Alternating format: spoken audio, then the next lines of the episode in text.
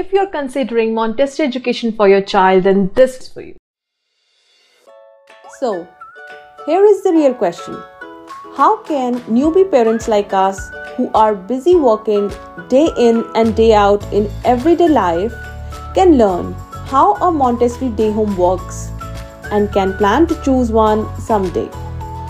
This podcast will give you answers to all the blaring questions. My name is Nidhi Sanghi and welcome to Little Champs Montessori podcast. Hello everyone, I'm Nidhi Sanghi, Montessori Early Childhood Educator.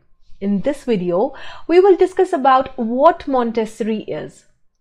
The Montessori method of education was first developed by a female doctor called Dr. Maria Montessori. She was the first female Italian doctor in early 20th century. She used her training as a scientist and doctor to carefully observe children and design schooling that is meant to appeal to their nature rather than fight with it. For example, if kids like moving around, so why not design schools that let them move instead of making them stay seated? So this is what uh, she did with all the preconceived notions on how classroom should look like. Just because we always had desks does not mean they have to. So with this mindset, she designed the schools that uh, allows the children to move around or uh, that appeal to their nature. Now let's discuss about few fundamental principles of uh, Montessori education to give you a better idea of what Montessori is. Well, the number one principle is experimental learning. Maria Montessori sought to revolutionize the way children learn by shifting from memorizing math facts and letters through repetition to experiencing a hands-on approach. She observed that life is about moving and learning through experiences, right? Rather than sitting still in a classroom and listening passively.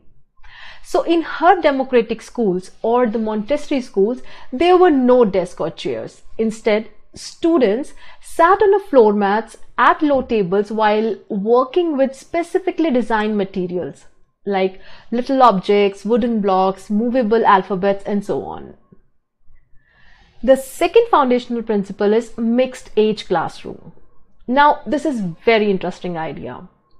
In a Montessori classroom, children of all ages and skill levels are mixed together because this gives the uh, little children who learn by watching older peers to pick up skill much faster than they would have on their own while this also give those more advanced students the invaluable leadership experience to teach the younger ones.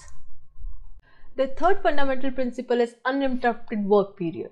Montessori schools provide a unique long work period for children that allows them to deeply engage with material and reach intense concentration. The amount of time allotted, depending on age, ranges from 2 to 3 hours in one classroom where all subjects are taught together rather than having 30 minutes work period for a single subject every day. Now, the fourth fundamental principle that is academics. So, if we consider academics in Montessori schools, Montessori schools are comprised of not only math, language arts, science, but also they have two other academic area. Those are practical life skills and sensory education. The practical life skills encompasses exercises that help the children to learn how to use the basic skills that they will need throughout their lives. You know, such as tying shoes carefully, pouring water, tidy up the things, taking care of themselves, and so on. And the sensory education is teaching the child senses by exposing them to the material like uh, color and textures, for example. Sensory education is found in the classroom that are specifically designed for young children, where it may take on forms including being able to see something with your eyes closed. So you know what is uh, the objects feel like before looking at its shapes, right? The fifth fundamental principle is role of the teacher. Well, I personally like this approach as a Montessori teacher. A Montessori teacher is a guide or not just an instructor her job is to observe the children and introduce them to academic materials at just the right time with one on one attention. She does this through carefully crafted activities that are designed for each individual child's abilities, while also fostering independence and self control. So, as they can uh, later be a responsible learners.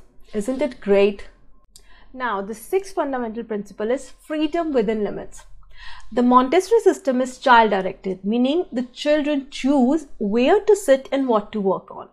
A teacher will give a lesson using material she hasn't taught before, but then allow them to independently do it when they want with guidance from her as needed. For example, if an activity was about drawing shapes in math class, then the students wouldn't be allowed not only draw all day or dance around distracting his friends while doing this new task. Instead, he could either take up pencils at a table or get comfortable sitting on the floor based entirely upon uh, which best suits him for that particular subject and matter. So that's the freedom is given to the child to do the things by her own. The seventh fundamental principle is educating the whole child. Montessori focus on educating the whole child means that you might find a three year old walking carefully over a line holding an oversized glass of water.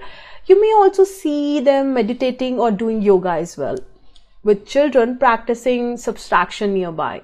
So each component is considered equally important in Montessori teaching, and these practices can help your younger learner grow into both mentally and physically balanced adult.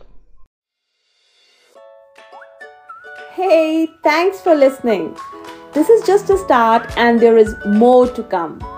Would you like to get more tips and information on everyday Montessori day home education and activities? Please consider subscribing to Little Champs Montessori podcast today to get a notification about the next episodes. See you next time.